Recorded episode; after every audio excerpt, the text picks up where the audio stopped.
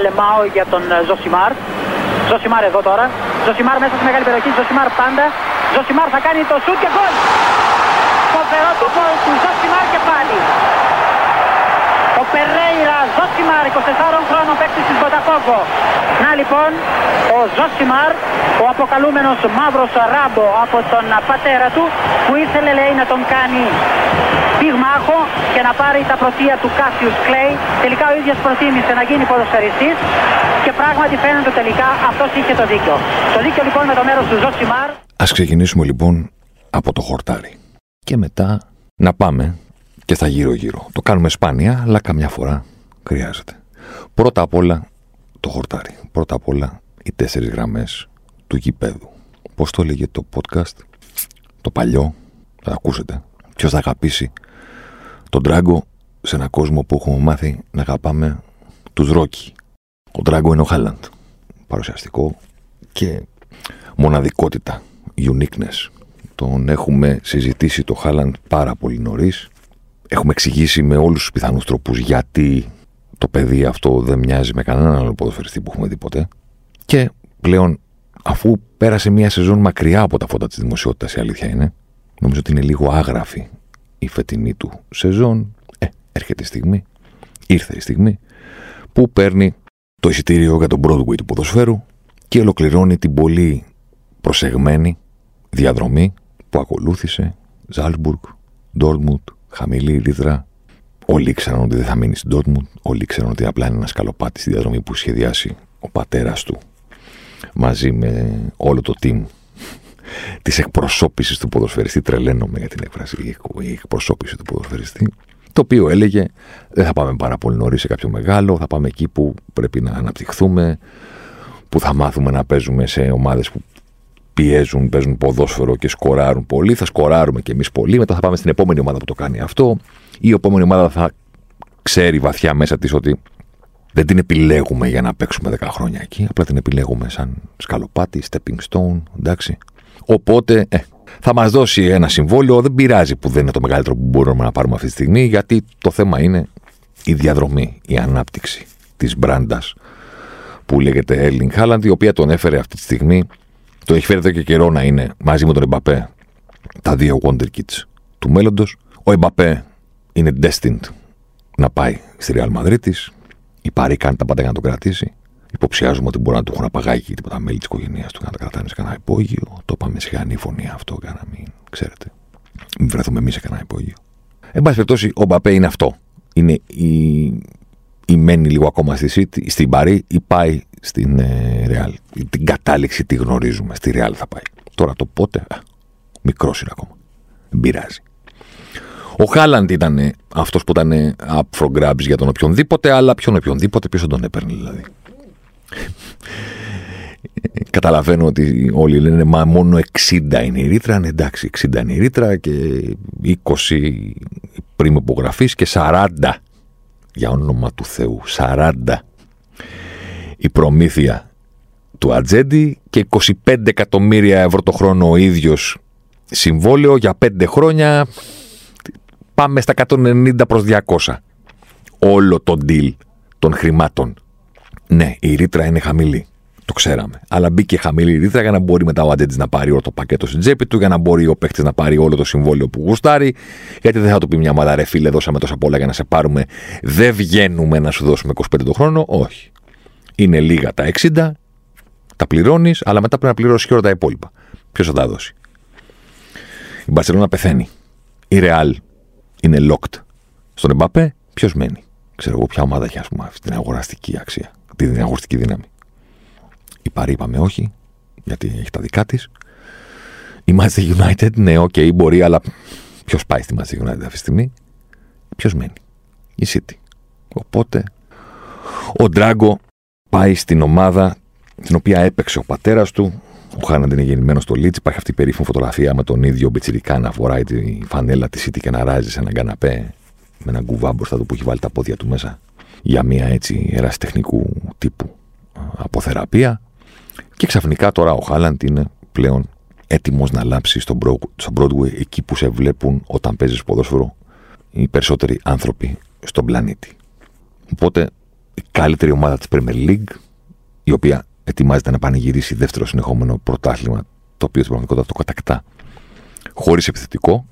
Παρένθεση, υπάρχει σχετικό podcast, μπορείτε να το ακούσετε, για το σε εισαγωγικά ή όχι τέλος στο Σεντερφόρ, το οποίο δεν σήμαινε προφανώς ότι θα σταματήσουν να βγαίνουν τέτοιοι ποδοσφαιριστές, ή ότι η Χάλαντ και η Εμπαπέ και δεν ξέρω και εγώ ποιοι αυτού του κόσμου, ας πούμε, θα εκλείψουν. Όχι, είναι μια διαφορετική ανάγνωση, μπορείτε να τα ακούσετε. Η ομάδα όμως, για να γυρίσουμε σε αυτό, που παίρνει δύο συνεχόμενες Premier League, στην πραγματικότητα χωρίς φορ, φέτος χωρίς τον Αγουέρο, πέρυσι τον είχε, αλλά έπαιξε πολύ λίγο και κανένας δεν μπορεί να πει ότι το πρωτάθλημα του είκοσι ένα το πήρε η City με τον Αγουέρο αιχμή του δόρατος. Τώρα λέει λοιπόν, αρκετά αυτά τα δύο χρόνια πάμε να βάλουμε ένα φορ στη μηχανή μας.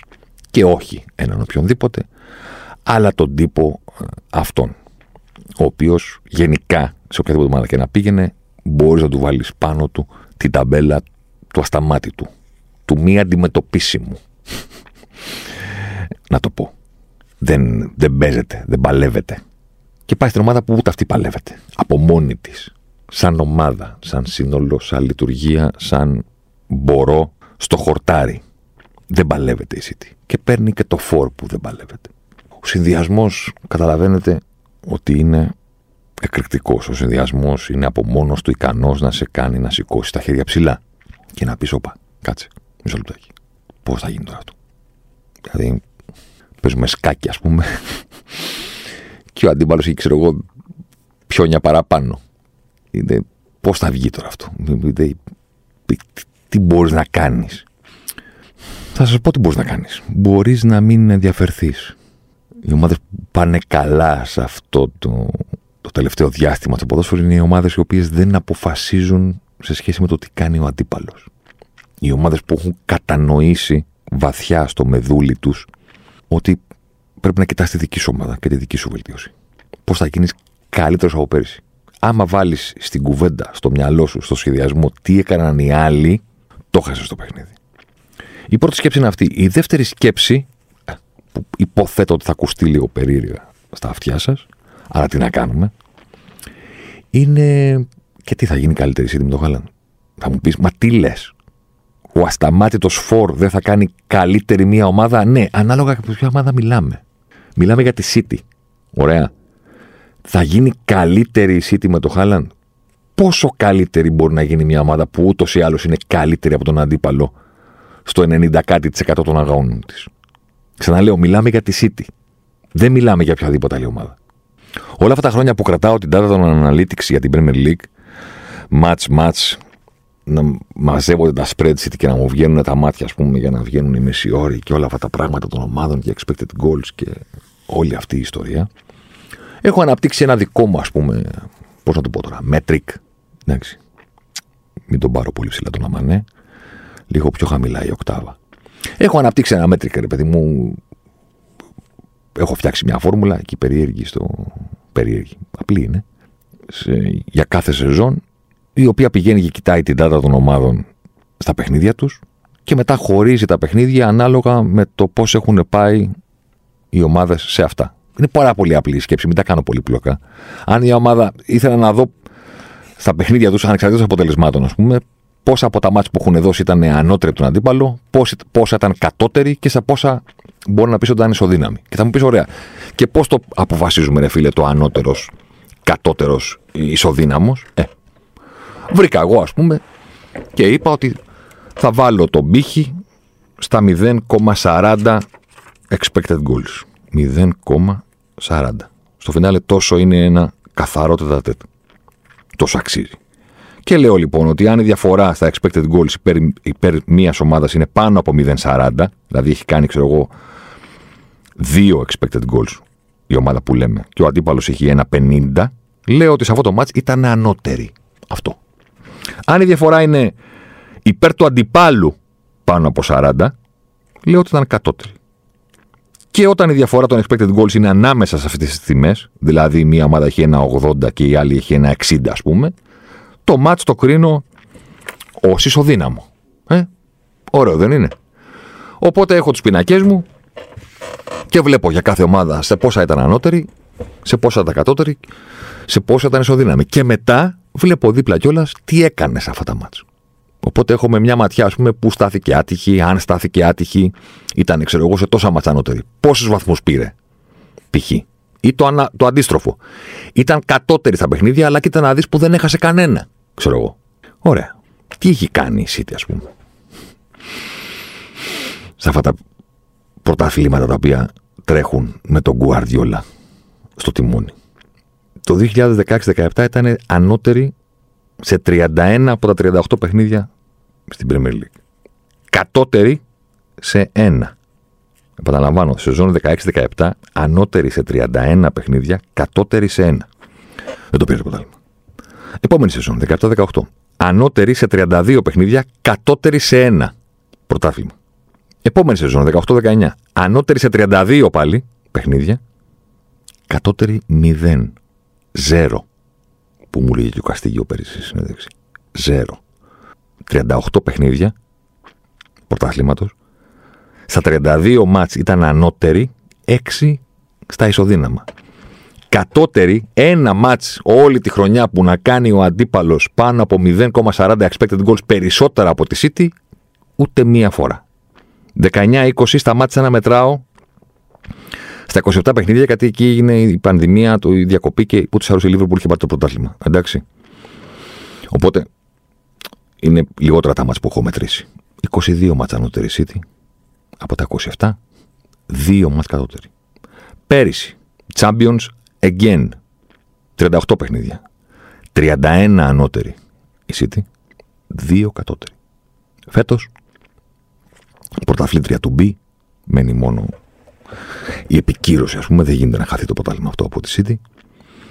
Έχουν παιχτεί τριάντα έξι παιχνίδια. Η City είναι ανώτερη στα είκοσι εννιά. Κατώτερη σε δύο. Τι θα γίνει με το Haaland, δηλαδή? Τι θα συμβεί? Ξαναλέω, στις τρεις πρώτες σεζόν με τον Guardiola η City ήταν κατώτερη μία φορά, μία φορά, μηδέν. Και από τότε είναι δύο φορές το χρόνο. Θα γίνει αυτό το δύο μηδέν πάγια, ας πούμε, δηλαδή. Τι, τι θα συμβεί? Θα μου πεις, ο κορυφαίος, ας πούμε, φόρ αυτή τη στιγμή ως Wonderkid δεν ε, θα κάνει φοβερά πράγματα στην επίθεση? Ναι, και στην επίθεση ποιο είναι το πρόβλημα της City, ας πούμε? Ποιο είναι, δηλαδή, τι συμβαίνει στην επίθεση?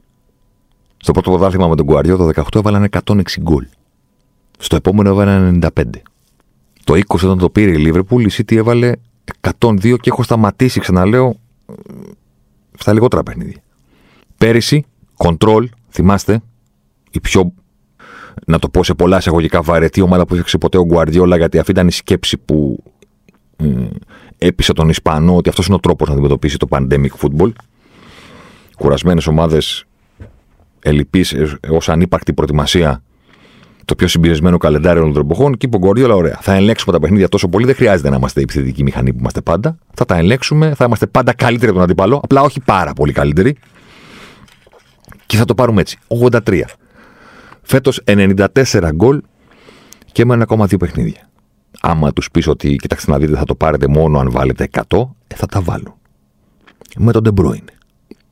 False nine, τι έγινε? τέσσερα έβαλε. Στην τελευταία νίκη της City, που σφράγισε στην πραγματικότητα και τον τίτλο, γιατί ξέφυγε και το goal difference υπέρ της City.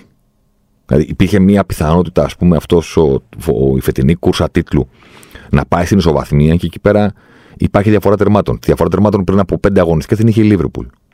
Ωραία, η Liverpool σταμάτησε να κερδίζει πολύ γιατί ψόφισε, οπότε τα μάτς τα παίρνει, αν τα παίρνει, οριακά, και έχασε και το... το δικαίωμα να ελπίζει με το ένα ένα που βρε με το Τότεναμ, και το ίδιο διάστημα η City που παίζει χωρίς τον Αγουέρο και και και και τέσσερα τέσσερα πέντε. Συν εβδομήντα δύο είναι αυτή τη στιγμή το goal difference της City. Τι θα κάνει ο Haaland? Θέλω να πω ότι τι, πραγματικά είναι, δεν το λέω για να, να τρολάρω. Τι θα κάνει ο Haaland, δηλαδή? Είναι τριάντα δύο από τα τριάντα οκτώ παιχνίδια της σεζόν καλύτερη City. Θα είναι ακόμα καλύτερη. Τρεις βαθμούς παίρνεις. Δεν, δεν αλλάζει κάτι. Η City έχει με τον Guardiola στο τιμόνι αντιμετωπίσει τριάντα ομάδες στην Premier League. Γιατί είναι αυτές που πέφτουν, αυτές που ανεβαίνουν. Ο Γκουαρδιόλα έχει αντιμετωπίσει στην Premier League τριάντα ομάδες. Σε είκοσι μία από αυτές έχει βάλει έστω και μία φορά πέντε ή παραπάνω γκολ.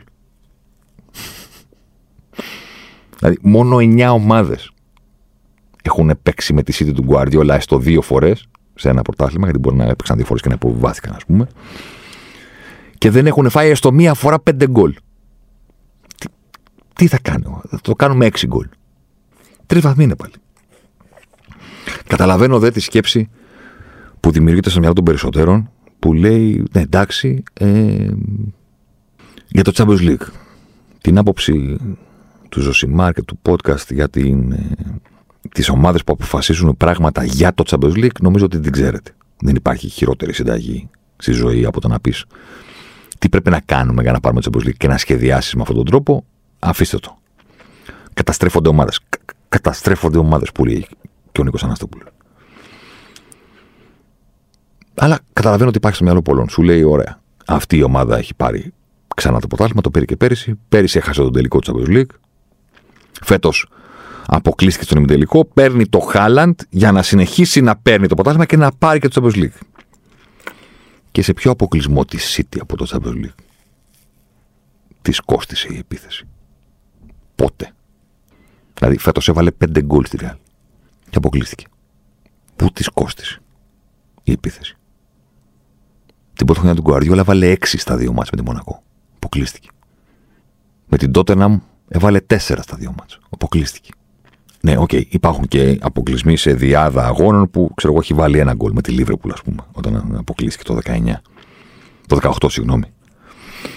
Με τη Λιόν ήταν μονό το παιχνίδι. Οκ. Okay. Εκεί τους κόστησαν οι χαμένες ευκαιρίες, αυτό που έχασε ο Στέρλινγκ. Αλλά ξέρετε ότι ο Killer φορ δεν σου εγγυάται ότι δεν θα το χάσει εκείνος. Ε, ακούστε το συγκεκριμένο podcast για να το εμπεδώσετε καλύτερα. Σε, πολλές, σε πολλές τελικές θα πάει ο Χάλαντ. Δεν είναι ότι αυτός δεν το χάνει ποτέ. Όλοι τα χάνουν, όλα. Η απόλυτη επιθετική μηχανή ούτως ή άλλως, ούτως ή άλλως μπορεί να είναι η ομάδα που στην Αγγλία συνδυάζει το γεγονός ότι είναι η πιο απειλητική ομάδα μακράν του δευτέρου στο πρωτάθλημα και ταυτόχρονα απειλείται πολύ λίγο από τον αντίπαλο διότι δεν τον επιτρέπει να κάνει καμία ευκαιρία ή του επιτρέπει πάρα πολύ λίγες. Δεν οφείλεται στο Χάλαντ αυτό, ούτε μπορεί να βελτιωθεί και πάρα πολύ με το Χάλαντ, θέλω να πω. Αν η City με κάποιο τρόπο έπαιρνε το Φαντάικ αυτό το καλοκαίρι, θα είχαμε κάτι να συζητήσουμε. Γιατί θα λέγαμε ότι θα εξακολουθήσει να είναι μια ομάδα που έχει τον απόλυτο έλεγχο στα πάντα και μια ομάδα που δεν μπορείς με κανένα τρόπο να την εμποδίσεις από το να κάνει ευκαιρίες. Και ταυτόχρονα πήρε κάποιον ο οποίος μπορεί να ηγηθεί της γραμμής που βρίσκεται στη σέντρα και να τη βελτιώσει σε αυτό το κομμάτι. Ή να τη βελτιώσει όταν πέφτει χαμηλά την περιοχή της, όπως έγινε στα τελευταία λεπτά του αγώνα με τη Ρεάλ, να έχει καλύτερες αντιδράσεις. Θα μπορούσε να σταθεί αυτό. Αν έπαιρνε τον Άλισον, χωρίς να λέω ότι έχει πρόβλημα εσύ στο τέρμα της, για όνομα του Θεού, αν έπαιρνε τον Άλισον, θα είχε έναν δοδοφύλακα ο οποίος έχει το passing game που έχει και ο Έντερσον, τη σιγουριά με το να χτισ... για να χτιστούν επιθέσεις από πίσω, αλλά έχει πάρει και κάποιον που είναι αυτή τη στιγμή, φέτος ειδικά, ο καλύτερος στον κόσμο στα δεδεδεδεδ.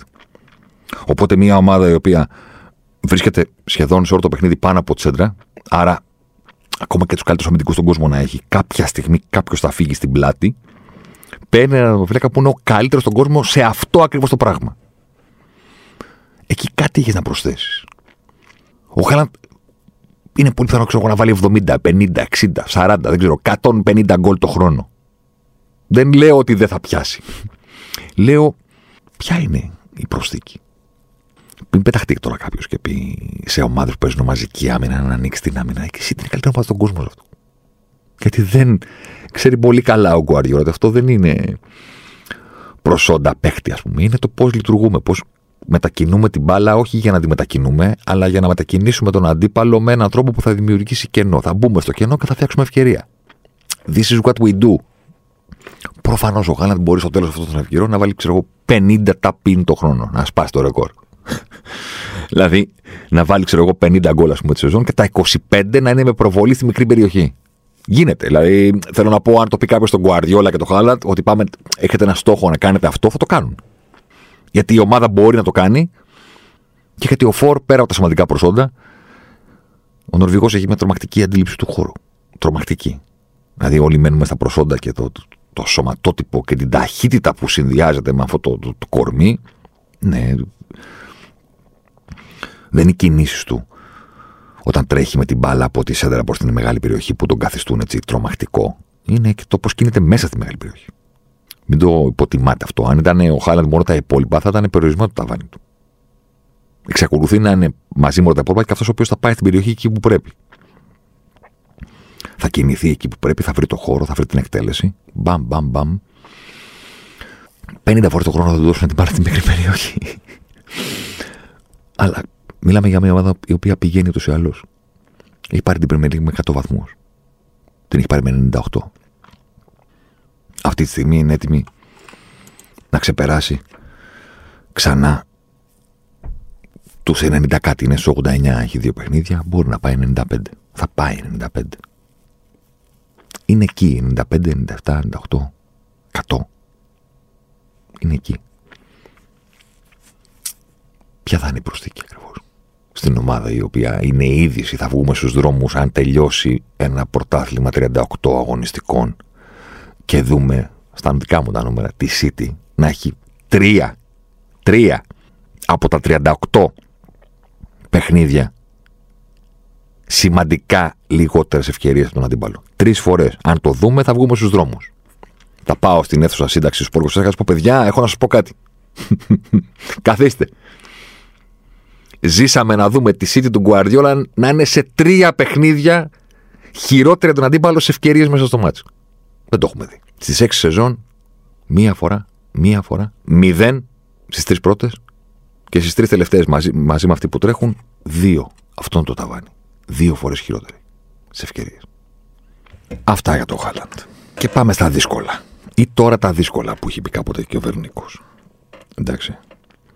Να βγούμε λίγο από το χορτάρι ή, εν πάση περιπτώσει, να αρχίσουμε να κάνουμε ένα σχοινάκι. Λίγο μέσα από αυτό, λίγο έξω από αυτό. Έκανε δύο συνεντεύξεις.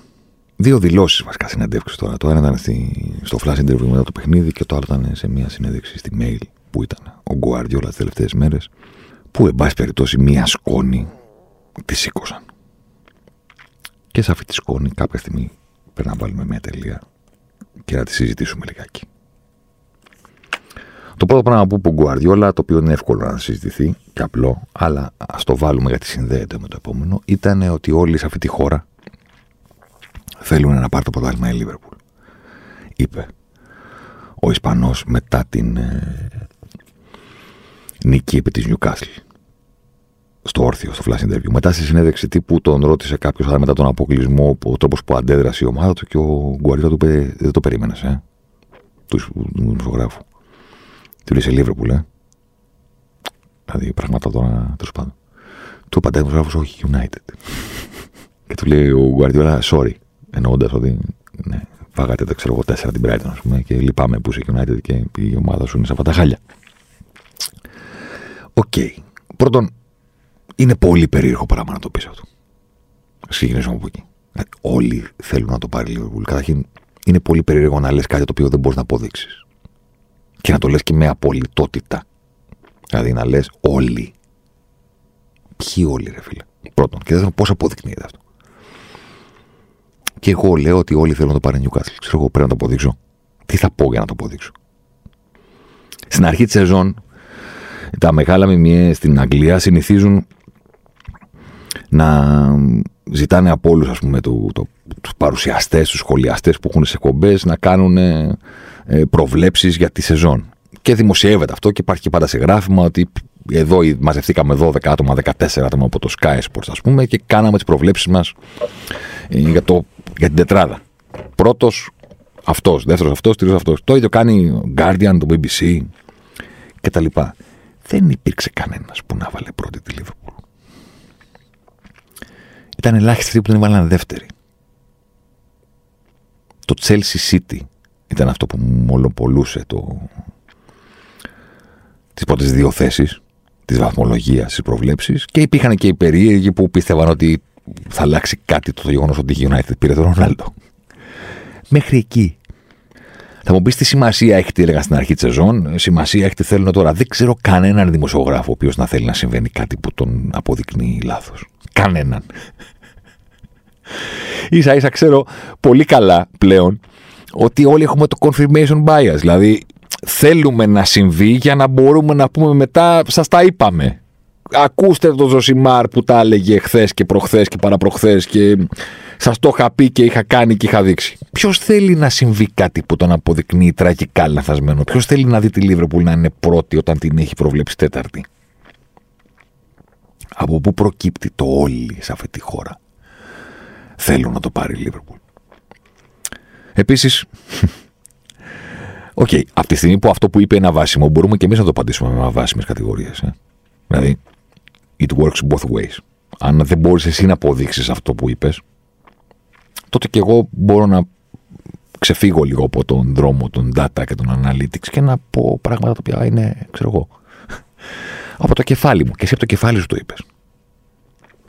Όλοι.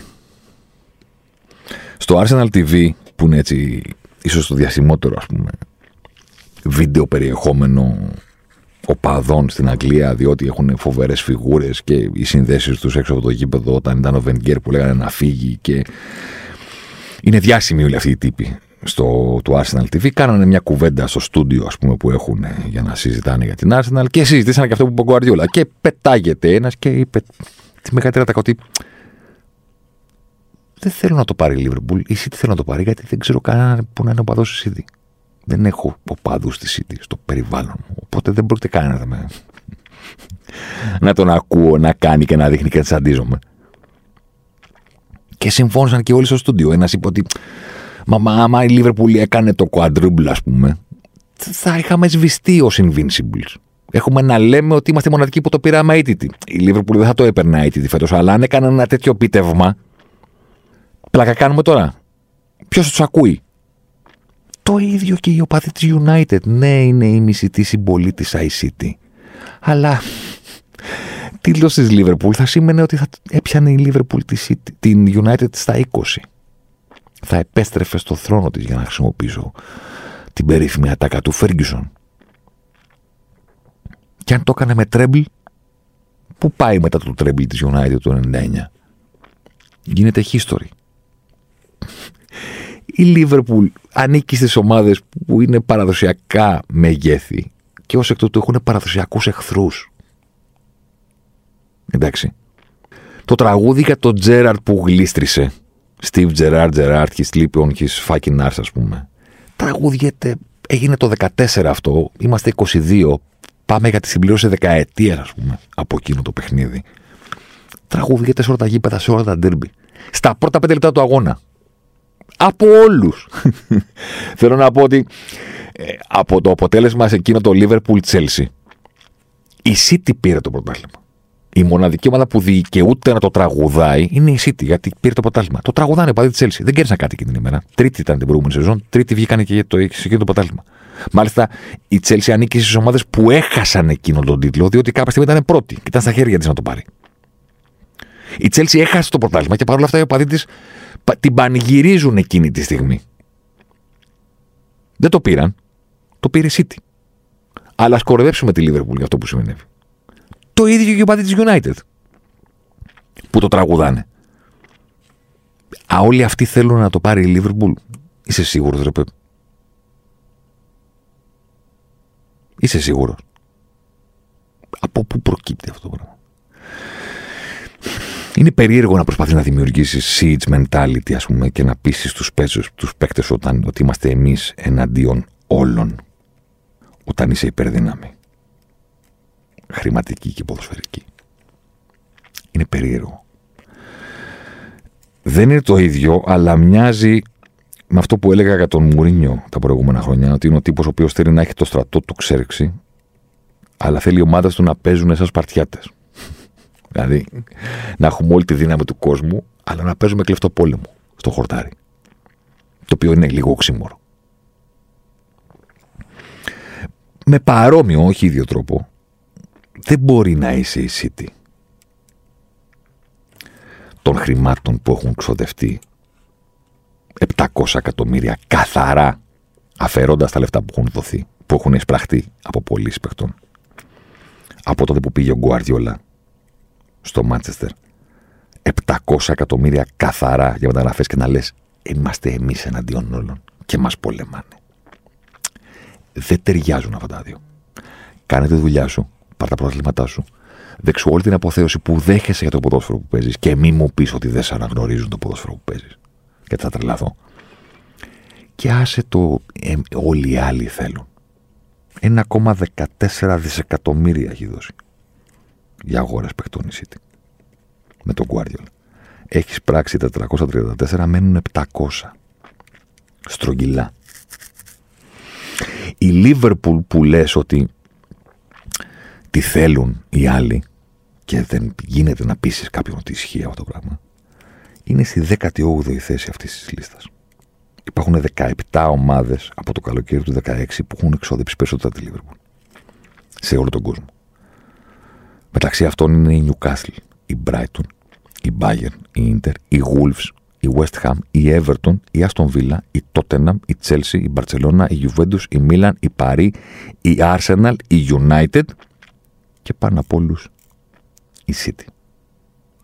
Η Liverpool εξόδεψε καθαρά από το καλοκαίρι του δεκαέξι διακόσια. Και εσύ τι επτακόσια.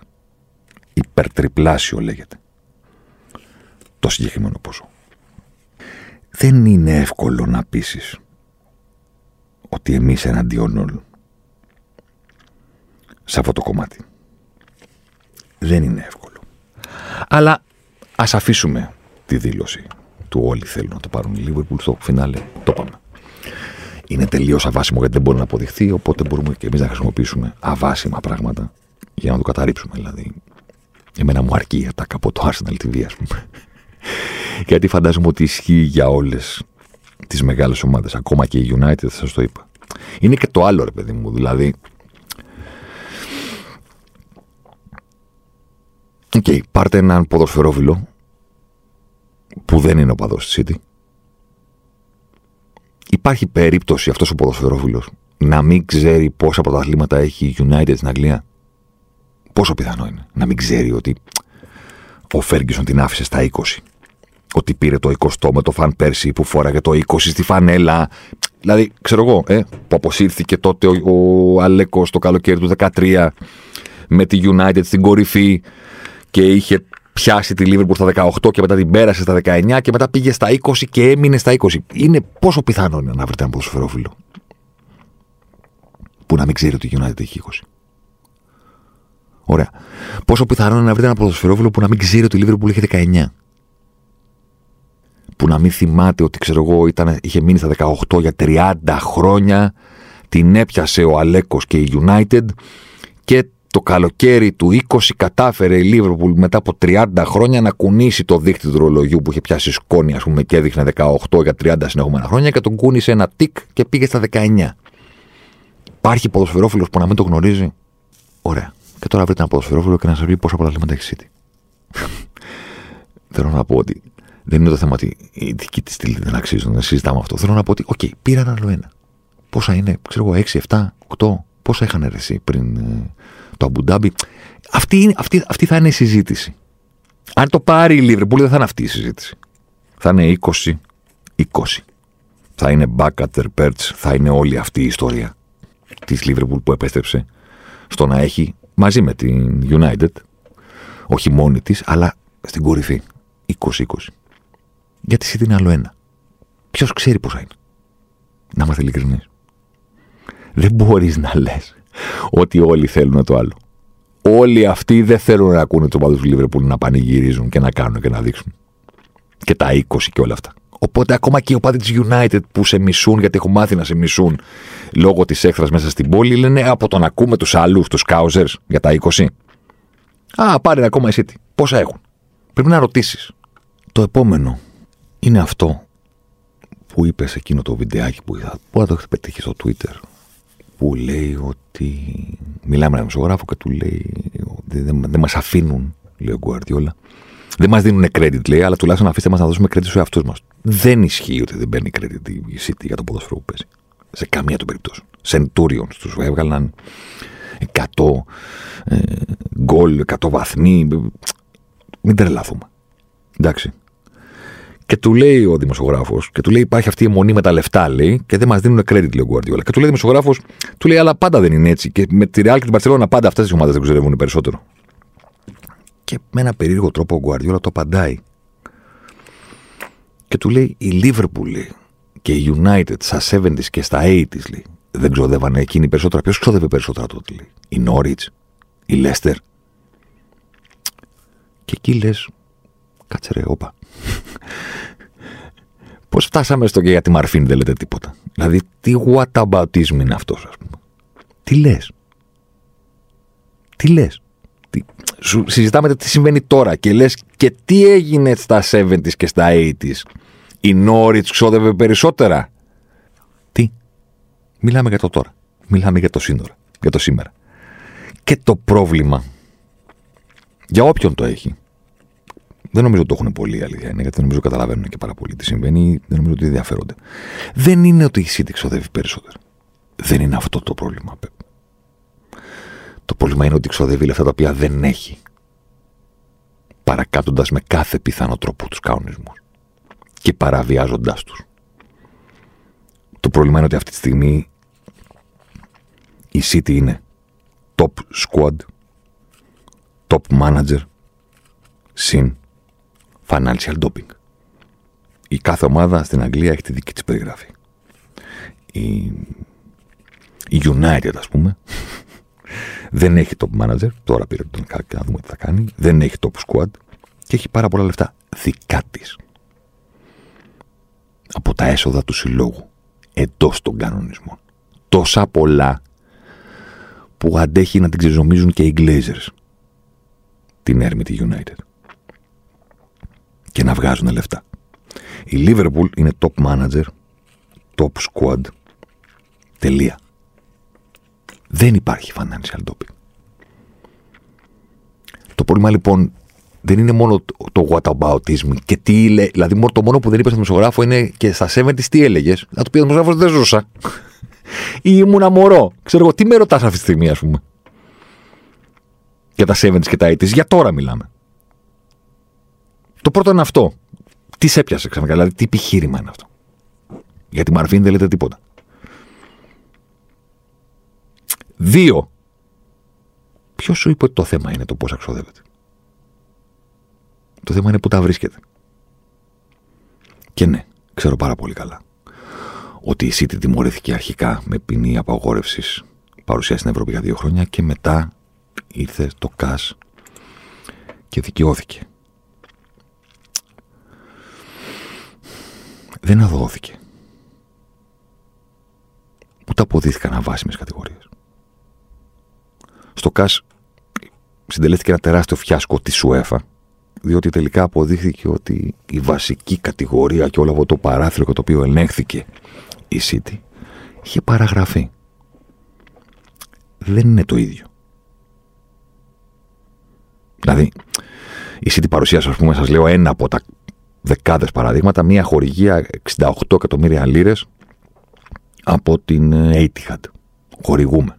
Αποδείχθηκε μέσω των εγγράφων ότι μόνο οκτώ από επτά πήγαν από την Etihad. Τα υπόλοιπα πήγαν κατευθείαν από το Αμπούνταμπι. Την οικογένεια, πώς να το πω. Το κράτος. οκτώ από τα εξήντα οκτώ. Αυτή η χορηγία αφορούσε τη σεζόν δεκαπέντε δεκαέξι. Το ΚΑΣ δέχτηκε την αιτίαση της City πως ήταν για το οικονομικό έτος του δεκαπέντε, οπότε είχαν παρέλθει τα χρόνια από εκείνο το διάστημα και η City συνέχισε κανονικά. Αυτό έγινε το καλοκαίρι, τον, ε, συγγνώμη, ναι, το καλοκαίρι του είκοσι. Εντάξει. Δεν αθώθηκε. Απλά είχε παραγραφεί. Δηλαδή η City δεν απέδειξε ότι υπάρχει προκατάληψη, πώς είναι. Λέγανε η πλευρά της City ότι θα πάμε και θα πούμε ότι ακόμα και η ίδια η ύπαρξη του Financial Fair Play είναι συνταγματική. Παρότι παραβιάζει τους κανόνες του ανταγωνισμού μέσα, της, μέσα στην Ευρωπαϊκής Ένωσης κτλ. ε, ότι θα είναι παράνομη διαδικασία, γιατί δεν μπορούν να χρησιμοποιηθούν τα, έργ, τα έγγραφα από το Football Leaks του Σπίγκελ, γιατί είναι προϊόν υποκλοπών, οπότε δεν μπορείτε να χρησιμοποιήσετε τα email για να μας τιμωρήσετε. Τελικά δεν έγινε τίποτα από όλα αυτά. Απλά είπαν, ναι, αυτό που μας συζητάμε έχει περάσει ο χρόνος. Το Κάσ είπε, ναι, για να το τσεκάρω λίγο. Ναι, έχετε δίκιο, έχει περάσει ο χρόνος, οπότε η υπόθεση έκλεισε. Πέρα από ένα μήνα, δύο βγήκανε και άλλα έγγραφα από το Σπίγκελ. Για το πώς ξαφνικά η City είναι η μόνα δικαιώματα που έριξε το wage bill, ξέρω εγώ, το δύο χιλιάδες δώδεκα δεκατρία κάποια στιγμή. Άρχισαν να πέφτουν οι μισθοί και λες πώς γίνεται όλοι οι μισθοί των ομάδων να ανεβαίνουν και τη City να πέφτουν, όταν ταυτόχρονα αγοράζει όλους αυτούς τους ποδοσφαιριστές. Και η απάντηση είναι ότι τους πληρώνει με άλλο τρόπο. Έχει βρει το κόλπο και λέει είναι σύμβουλοι. Έχουν συμβουλευτικό ρόλο και πληρώνονται με άλλο τρόπο. Ο Μαντσίνι, το συμβόλαιό του, η περίφημη ερώτηση στον Γκουαρδιόλα πριν από τρία χρόνια. Το αν έχει πληρωθεί με οποιοδήποτε άλλο τρόπο πέρα από τον κανονικό που είναι το συμβόλαιό του. Δεν είναι το πρόβλημα τα λεφτά. Το μέγεθος των χρημάτων. Είναι το πρόβλημα ότι όλοι καταλαβαίνουν. Εκτός από τους οπαδούς City, φαντάζομαι. Αλλά όποιος ασχοληθεί με αυτή την ιστορία λίγο, καταλαβαίνει ότι αυτά τα λεφτά δεν είναι. Δεν προέρχονται με τον τρόπο που παρουσιάζονται ότι προέρχονται. Δηλαδή πλέον η έκθεση της Deloitte, ας πούμε, λέει ότι η City είναι αυτή τη στιγμή η ομάδα με τα περισσότερα έσοδα στον πλανήτη. Ε, οκ. Okay. Εντάξει, ποιος το πιστεύει αυτό? Ότι είναι πραγματικά αυτά τα έσοδα. Ότι ανέβηκε πέντε θέσεις και είναι πρώτη. Και πέρασε σε έσοδα τη Ρεάλ Μαδρίτη και την Bayern Μονάκου και την Μπαρτσελόνα. Και λένε, μα πηγαίνει στις πορείες του Champions League. Η πορεία του Champions League, τι τελικός, τι είναι τελικός, πόσα εκατομμύρια πιστεύετε ότι κάνει διαφορά, ας πούμε, για αυτές τις ομάδες. Από το δεκαεννιά είκοσι στο είκοσι είκοσι ένα παρουσίασε εκατό εκατομμύρια παραπάνω έσοδα. Από πού? Στην εποχή της πανδημίας. Τι συζητάμε? Η Μπαρτσελόνα έπεσε από το είκοσι στο είκοσι ένα από τα επτακόσια δεκατρία εκατομμύρια ευρώ έσοδα στα πεντακόσια ογδόντα δύο. Η Ρεάλ Μαδρίτης έπεσε από τα εξακόσια ενενήντα στα εξακόσια σαράντα. Και η City από τα πεντακόσια σαράντα εννιά πήγε στα εξακόσια σαράντα τέσσερα. Παρακάτι εκατό εκατομμύρια ευρώ παραπάνω έσοδα. Με ποιο τρόπο? Από πού? Δεν είναι το πρόβλημα τα χρήματα. Είναι ότι είναι, είναι ξεκάθαρο ότι πρόκειται για financial doping. Είναι κλεψιά. Οκ. Okay. Καταλαβαίνω ότι δεν μπορώ να πείσω εσάς. Κάποιοι θα υπάρχετε σίγουρα εκεί έξω που αυτή τη στιγμή που το ακούτε αυτό το λέτε, σκέφτεστε ότι το λέω επειδή είμαι παντός στη Liverpool. Δεν ισχύει κάτι τέτοιο. Όλα αυτά τα χρόνια στο Σπορ είκοσι τέσσερα έχω γράψει άπειρα αποθετικά κείμενα για τη City. Ακόμα και την πρώτη σεζόν που δεν πήρε το πρωτάθλημα, που είχα κάνει ένα κείμενο με βάση τον εκπαιδευτικό του γκολ και έλεγα ότι η Chelsea το πήρε γιατί ήταν σκανδαλωδώς τυχερή και η καλύτερη ομάδα του πρωταθλήματος ήταν η City. Την πρώτη χρονιά του Γκουαρδιόλα. Τότε πολλοί λέγανε ότι απέτυχε στην Αγγλία. Την πρώτη του χρονιά. Το δεκαοκτώ έγραψα κείμενο, ο τίτλος ήταν ο Πέπ έπαιξε σκάκι ή άλεψαν ντάμα. Ξεκινάει το δεκαεννιά, ο τίτλος είναι Manchester City ηρέμησε λίγο, γιατί ήταν εξωφρενικά τα... η εικόνα της στο χορτάρι. Τελειώνει το πρωτάθλημα το δεκαεννιά, το παίρνει η City με ενενήντα οκτώ ενενήντα επτά, το κείμενο είναι η αλλαγή του Γκουαρδιόλα που έδωσε τον τίτλο City. Δηλαδή το έχασε η Λίβερπουλ για ένα βαθμό και δεν είπα ναι, είναι κλέφτες. Γιατί θεωρούσα ότι το σημαντικό είναι να μένουμε στο χορτάρι, ρε παιδί. Τελείωσε το πρωτάθλημα και έγραψα η City έπρεπε να το πάρει περίπατο, η Liverpool το έκανε thriller. Πουθενά καμία αναφορά σε οικονομικά μεγέθη. Ξαναλέω στο πρωτάθλημα που κρίθηκε στο ενενήντα οκτώ ενενήντα επτά υπέρ της City. Δηλαδή έχεις κάθε δικαίωμα να πεις ρε γαμώτο για ένα βαθμό. Έχω νεύρα, έχω τσαντίλα να βγάλω, να βρω κάτι να κατηγορήσω τη City. Όχι, γιατί ο Γκουαρδιόλα και οι παίκτες του δεν φταίνε σε κάτι. Το είκοσι. Στα νοκάουτ ήταν το ρεσιτάλ του Γκουαρδιόλα στον Μπερναμπέου όταν πήγε και έπαιξε για πρώτη φορά με αυτό το τέσσερα τέσσερα δύο με δύο μέσους στην κορυφή της επίθεσης. Το είκοσι ένα έγραψα το Pep τι έφτιαξες πάλι. Δεν είναι το πρόβλημά μου η ομάδα ή ο προπονητής. Ίσα-ίσα που κατηγορούμε στα social media ότι είναι ο προπονητάκος σου. Ε? Όταν αποκλείεται το Champions League μου λένε ορίστε απέτυχε πάλι αυτός που είχες ειδοποιήσει. Ναι. Θέλω να πω, ξέρω και τον κόσμο που στη συνείδηση του έχω καταγραφεί ως υπερασπιστής fanboy, ας πούμε, του Γκουαρδιόλα. Δεν είναι το πρόβλημα ο Γκουαρδιόλα. Δεν είναι το πρόβλημα οι παίκτες του. Δεν είναι το πρόβλημα ο De Bruyne, φυσικά. Ή ο Γκιντογκάν, ή ο Μπερνάντο Σίλβα, ή ο, ο Στέρλινγκ. Το πρόβλημα είναι ότι δεν μπορείς, λέω εγώ, και να χρησιμοποιήσει το financial doping και να κουνάσει εδώ το δάχτυλο. Δεν γίνονται και τα δύο, ρε φίλε. Καταλαβαίνω ότι αν δεν σου έδιναν credit και έλεγαν ότι όλα είναι financial doping, θα ήταν άδικο για σένα. Δεν συμβαίνει όμως αυτό. Ξέρεις, σαν πλάκα, ακόμα και να συνέβαινε όμως, δεν θα μπορούσες να πεις κάτι. Γιατί όσο υπαρκτή είναι η ασύλληπτη υπεροχή της ομάδας σου, άλλο τόσο υπαρκτό είναι και το financial doping. Δεν έχεις το δικαίωμα να πεις στον κόσμο ότι θα συζητάει. Ούτε στον τύπο. Δεν έχεις το δικαίωμα. Έχεις το δικαίωμα να πεις σε κάποιον: δεν θέλω να συζητάς κάτι που δεν κάνουμε. Εντάξει. Δεν έχεις το δικαίωμα να πεις ότι είμαι παραπονούμενος. Πρώτον, κατά τη γνώμη μου, ταπεινή, δεν ισχύει. Δεν βλέπω, δεν εισπράττω από τα media, από τους εκατοντάδες λογαριασμούς ποδοσφαιρικούς που ακολουθώ εδώ και πόσα χρόνια πούμε στο Twitter, δεν εισπράττω ότι εσύ την μία ομάδα που δεν γράφονται για εκείνη ύμνη. Στην Αγγλία, στο Athletic, στην Ελλάδα, οπουδήποτε για το ποδόσφαιρο που παίζει. Εγώ έχω γράψει, υπογράψει πάρα πολλούς από αυτούς.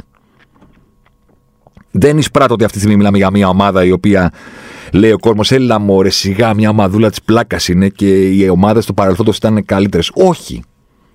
Σπάει τα ρεκόρ το ένα μετά το άλλο. Και επειδή η United είναι δεύτερη σε αυτή τη λίστα των εξόδων που σας διάβασα νωρίτερα, όλοι το παίρνουν και λένε: ορίστε.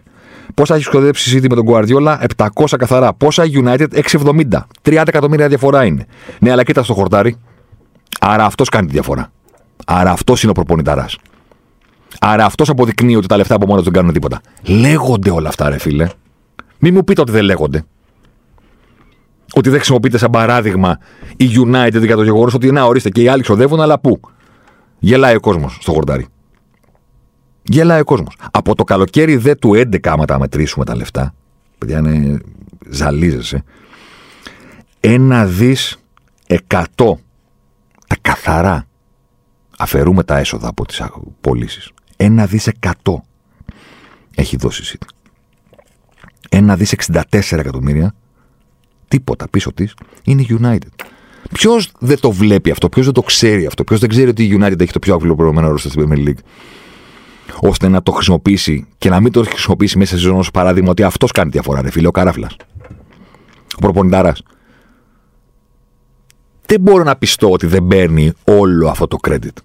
Υπάρχουν τύποι οι οποίοι περιμένουν τον αποκλεισμό της City από το Champions League για να πούνε χα, χα, χα, ο Γκουαρδιόλα δεν κάνει. Είναι προφανώς υπάρχουν. Δεν ασχολούμαστε με αυτούς τώρα, εντάξει. Εκτός κουβέντας, σε άλλο καφενείο. Να πάνε στην άκρη της πλατείας να τα πούνε. Εδώ μιλάμε σοβαρά κάτω τον πλάτανο. Έχω μαζευτεί. Προφανώς και παίρνεις το credit. Το παίρνεις. Και θα πρέπει να σου είναι αρκετό. Δεν μπορείς να σηκώσεις το φρύδι και το δάχτυλο και να πεις τι ποιος ξόδευε παλιότερα. Γατοαπατισμός, άστο. Στο χειρότερο του είδος. Πρώτον. Δεύτερον, και να ξόδευαν παλιότερα, ξέρεις τι, δεν απαγορευόταν. Δεν απαγορευόταν να ξοδεύει λεφτά που δεν έχεις μέχρι την είσοδο του Financial Fair Play. Και μάντεψε για ποιους μπήκε το Financial Fair Play. Για τον Αμπράμοβιτς και για εσάς, για τον Αμπούνταμπι. Και αν κάποιος κριτικάρεται πάρα πολύ σκληρά σε αυτή την ιστορία, δεν είναι ούτε η City, ούτε ο Αμπράμοβιτς, ούτε η Παρή. Είναι η UEFA που έχει αποτύχει παταγωδώς και μοιράζει τιμωρίες στις ομάδες που παραβιάζουν το Financial Fair Play και σε αυτές που το ξεφτιλίζουν το Financial Fair Play. Μία η City λάδι και με την Παρή σφίτα αγκαλιάσματα. Και λαϊφή είναι στην επιτροπή της UEFA και εδώ. Φωτογραφίες. Πιο πολύ από όλους κριτικάρεται η UEFA. Όχι η City. Αλλά και να συνέβαινε αυτό. Και να έβγαινε στην κατάκτηση του πρωταθλήματος του φετινού μία εφημερίδα στην Αγγλία με τίτλο Top Manager, Top Squad, Plus Financial Doping, δεν θα είχες το δικαίωμα να πεις κάτι. Γιατί είναι η πραγματικότητα. Το ότι τα λεφτά από μόνα τους δεν φέρνουν τίτλους είναι επίσης πραγματικότητα και το παίρνεις αυτό το credit. Αλλά δεν μπορεί να έχεις την απέντηση να μην μπαίνει το Financial Doping ποτέ στην κουβέντα. Θα τα γράψουμε, θα σε αποθεώσουμε, θα πούμε για την επίθεση, θα πούμε για το Χάλαντ. Δεν μπορείς να απαιτείς από τον οποιονδήποτε να μην κάνει ποτέ αναφορά σε αυτό το πράγμα. Και λέει στην κάμερα Γκουαρδιόλα, όταν βάζουμε λέει Etihad μπροστά, λέει, λένε ότι ε, η εταιρεία που αγόρασε τη φανέλα, ας πούμε, they have overpaid. Ναι, προφανώς they have overpaid. Όταν λέει οι άλλες ομάδες βάζουν λέει άλλη χορηγό, είναι λέει επειδή πηγαίνουν καλά και επειδή ο σι ι ο τους ε, διαπραγματεύτηκε καλά, οπότε εκεί παίρνουν τέτοιο. Λέει, και εμάς το αλλάζουν. Αφού το καταλαβαίνουμε ότι η χορηγία από το Υπουργείο του Ζυμού του Αμπούνταμπι είναι ένας τρόπος να δικαιολογηθούν λεφτά τα οποία μπαίνουν παράνομα στην ομάδα, ρε παιδί μου, τώρα τι θες να τους καλύψουμε τώρα αυτό το πράγμα? Δεν μπορείς να πείσεις κανένα ότι με νόμιμο τρόπο η City είναι η πρώτη ομάδα σε, έξοδο, σε έσοδα στον πλανήτη. Τελεία. Τι να κάνουμε τώρα? Και είπε και άλλη μέτακα σε αυτό το βίντεο. Είναι λέει επειδή οι ιδιοκτήτες λένε από την Αμερική. Και ξέρω εγώ, η δική μας, δηλαδή έπαιξε και το χαρτί του της φυλής, ας πούμε. Επικίνδυνα μόνο πατιά για να μπεις. Αλλά αφού μπήκες, ναι, η Arsenal, μερικώς, η United, η Liverpool έχουν Αμερικανούς ιδιοκτήτες. Ξέρεις, θέλουν όλοι αυτοί οι ιδιοκτήτες να βγάλουν λεφτά από το ποδόσφαιρο. Οι Glazers βγάζουν λεφτά, ρουφώντας σαν ζόμπι τους τόκους από την υποθήκη και το δάνειο που έχουν χρεώσει τη United. Οι ιδιοκτήτες της Liverpool, που έχουν κάνει τις περιουσίες τους με επενδύσεις, έχουν πάρει ένα σύλλογο στα τάρταρα, τον ανέβασαν, τον βελτίωσαν, αυξάνουν τα εμπορικά του έσοδα μέσω των επιτυχιών, αύξησαν τη χωρητικότητα στον αθλητή. Μία μέρα θα την πουλήσουν και θα βγάλουν πάρα πολλά λεφτά. Μέχρι τότε δεν χάνουν λεφτά. Ξοδεύουν αυτά που έχουν. Γιατί αυτό λένε οι κανονισμοί. Η Arsenal που υπέφερε στα χρόνια του Βενγκέρ, γιατί έφτιαξε γήπεδο και δεν είχε λεφτά για μεταγραφές και παίρνει το Σαμάκ και το Σερβινιό και κάτι τέτοιου ληστές. Και έπρεπε ο Βενγκέρ να ανέχεται την κοροϊδία του Μουρίνιο που τον έλεγε καθηγητής στην αποτυχία, ενώ ο Μουρίνιο είχε τα λεφτά του Αμπράμοβιτς. Και δεν του έφτανε που χρησιμοποιούσε τα λεφτά του Αμπράμοβιτς για να κερδίζει την Arsenal, ήθελε να τους κοροϊδεύει κιόλας. Και αυτοί οι ιδιοκτήτες βγάζουν λεφτά. Θέλουν να βγάλουν λεφτά. Το πρόβλημα δεν είναι η φυλή και το Αμπούνταμπι ή η Σαουδική Αραβία. Το πρόβλημα είναι ποιος είναι ο ιδιοκτήτης. Είναι ένας άνθρωπος? Όχι. Είναι μια ολόκληρη χώρα. Η οποία δεν έχει πρόβλημα να χάνει δισεκατομμύρια. Και η ερώτηση είναι γιατί. Γιατί οι Καταριανοί που έχουν την Παρή και οι Αμπούνταμπέοι που έχουν τη City, σε ένα άθλημα στο οποίο οι ιδιοκτήτες βγάζουν λεφτά πλέον από το ποδόσφαιρο, αυτοί είναι οι μοναδικοί που δεν έχουν πρόβλημα να χάνουν. Και όταν λέμε να χάνουν, δεν εννοούμε ψίχουλα στο τέλος σεζόν. Εντάξει, δεν λέμε να λείπουν δεκαπέντε εκατομμύρια και να τα βάλει. Με αύξηση μετοχικού κεφαλαίου ο ιδιοκτήτης. Μιλάμε για δισεκατομμύρια. Γιατί τα χάνουν? Γιατί τα χάνουν? Για την αγάπη τους. Η αγάπη του Αμπραμόβιτς για την Τζέλσι. Ανοίγει παρένθεση. Θυμάστε τι κάναμε στο podcast, ναι?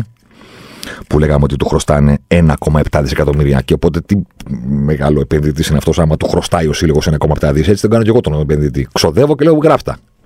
Θα μου τα δώσετε. Τι είχε μπει ο Αμπράμοβιτς τότε που είπε πρέπει να πουλήσω την Τζέλσι? Ε, ότι τα χαρίζω στον πόλεμο. Τώρα που κινούνται διαπραγματεύσεις, λέει ναι, πρέπει να πληρωθούν πρώτα στην εταιρεία που έχω στην Αμερική και μετά θα τα δώσω στον πόλεμο. ένα κόμμα οκτώ δισεκατομμύρια. Τη City δεν μετριώνται. Δηλαδή, άμα είναι ένα κόμμα ένα στα τελευταία δέκα χρόνια, ας πούμε, μόνο για τις μεταγραφές, βάλτε τα υπόλοιπα. Βάλτε τα υπόλοιπα. Στην Παρή, άστο. Άστο. Τρομακτικοί ληστές από εκεί, ας πούμε. Αυτοί γιατί δεν έχουν πρόβλημα να χάνουν δισεκατομμύρια? Όταν λέμε αυτοί, δεν εννοούμε τα πρόσωπα. Ε. Οι χώρες. Το Κατάρ το ίδιο, ολόκληρο. Το Αμπούνταμπι. Sport washing λέγεται. Με το να φαίνονται καλοί. Με το Etihad να, είναι, να συνδέεται με το, το Qatar Foundation, θυμάσαι, στη Βανέλα την Μπαρτσελόνα. Δεν είναι πλυντήριο χρημάτων που λένε στις πιάτσες του ταξί. Ξεπλένει χρήμα. Δεν ξεπλένει χρήμα. Ξεπλένει τη χώρα. Η χώρα ξεπλένεται μέσω αυτού του πράγματος. μέσω της λάμψης του Γκουαρδιόλα, μέσω του πόσο συγκλονιστική ομάδα είναι η City, μέσω του γκολ του De Bruyne, μέσω της μάχης για να πάρει το Champions League. Το Κατάρ κάνει το ίδιο. Στην αρχή μέσα από τη φανέλα της Μπαρτσελόνα, μετά μέσω του Μέση, μετά μέσω του Εμπαπέ. Μέσω όλων αυτών των πραγμάτων. Η χώρα ξεπλένεται, όχι το χρήμα. Δεν μπορεί και να το κάνετε και να απαιτείται από τον κόσμο να μην το συζητάει ποτέ.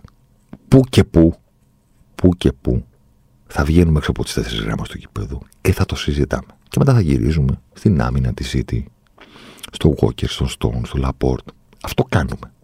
Μην μας κατηγορείτε ή μην κατηγορείτε γενικά ότι «Α, δεν μας αναγνωρίζουν, μιλάνε μόνο για τα λεφτά». Δεν συμβαίνει αυτό. Στον κόσμο το ποδόσφαιρο αρέσει. Ο κόσμος το ποδόσφαιρο συζητάει. Δεν έχω πάρει ούτε ένα μήνυμα ποτέ. Ούτε ένα. Που να μου λέει «Κάνε ένα Ζοσιμάρ εσύ για τα λεφτά της Παρή ή τα λεφτά της City». Ούτε ένα. Παίρνω μηνύματα. Μπεντζεμά, αυτό, εκείνο, Μπαρτσελόνα. Όλοι για το ποδόσφαιρο θέλουν να ακούσουν. Και όλοι για το ποδόσφαιρο παράγουν περιεχόμενο.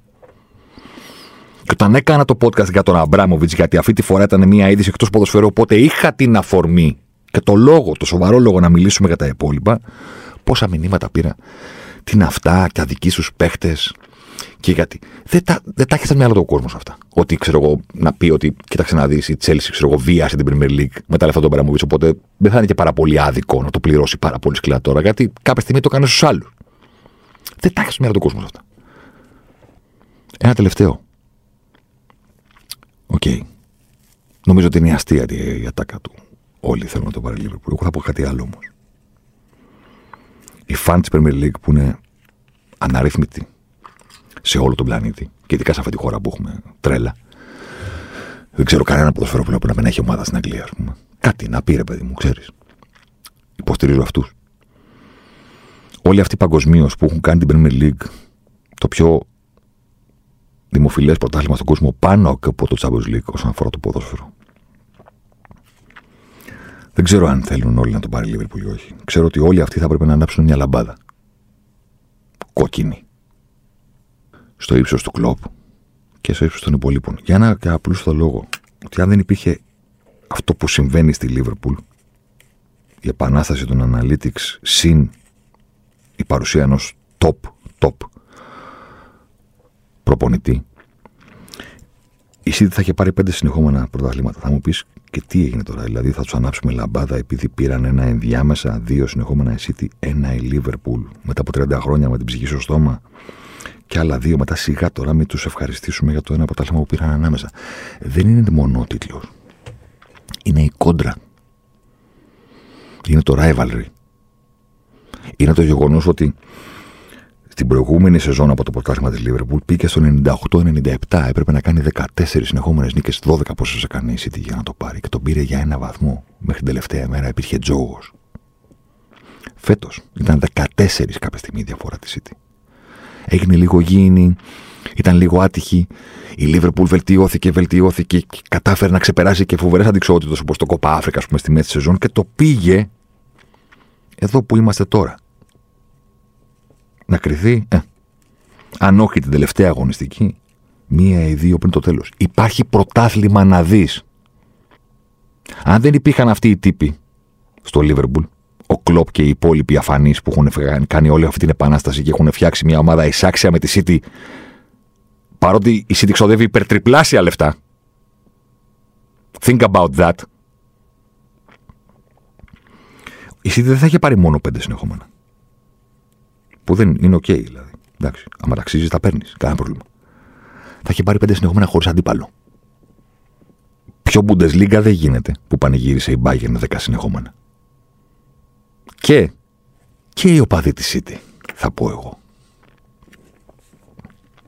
Θα έπρεπε να λένε ευτυχώς που υπάρχουν και αυτοί.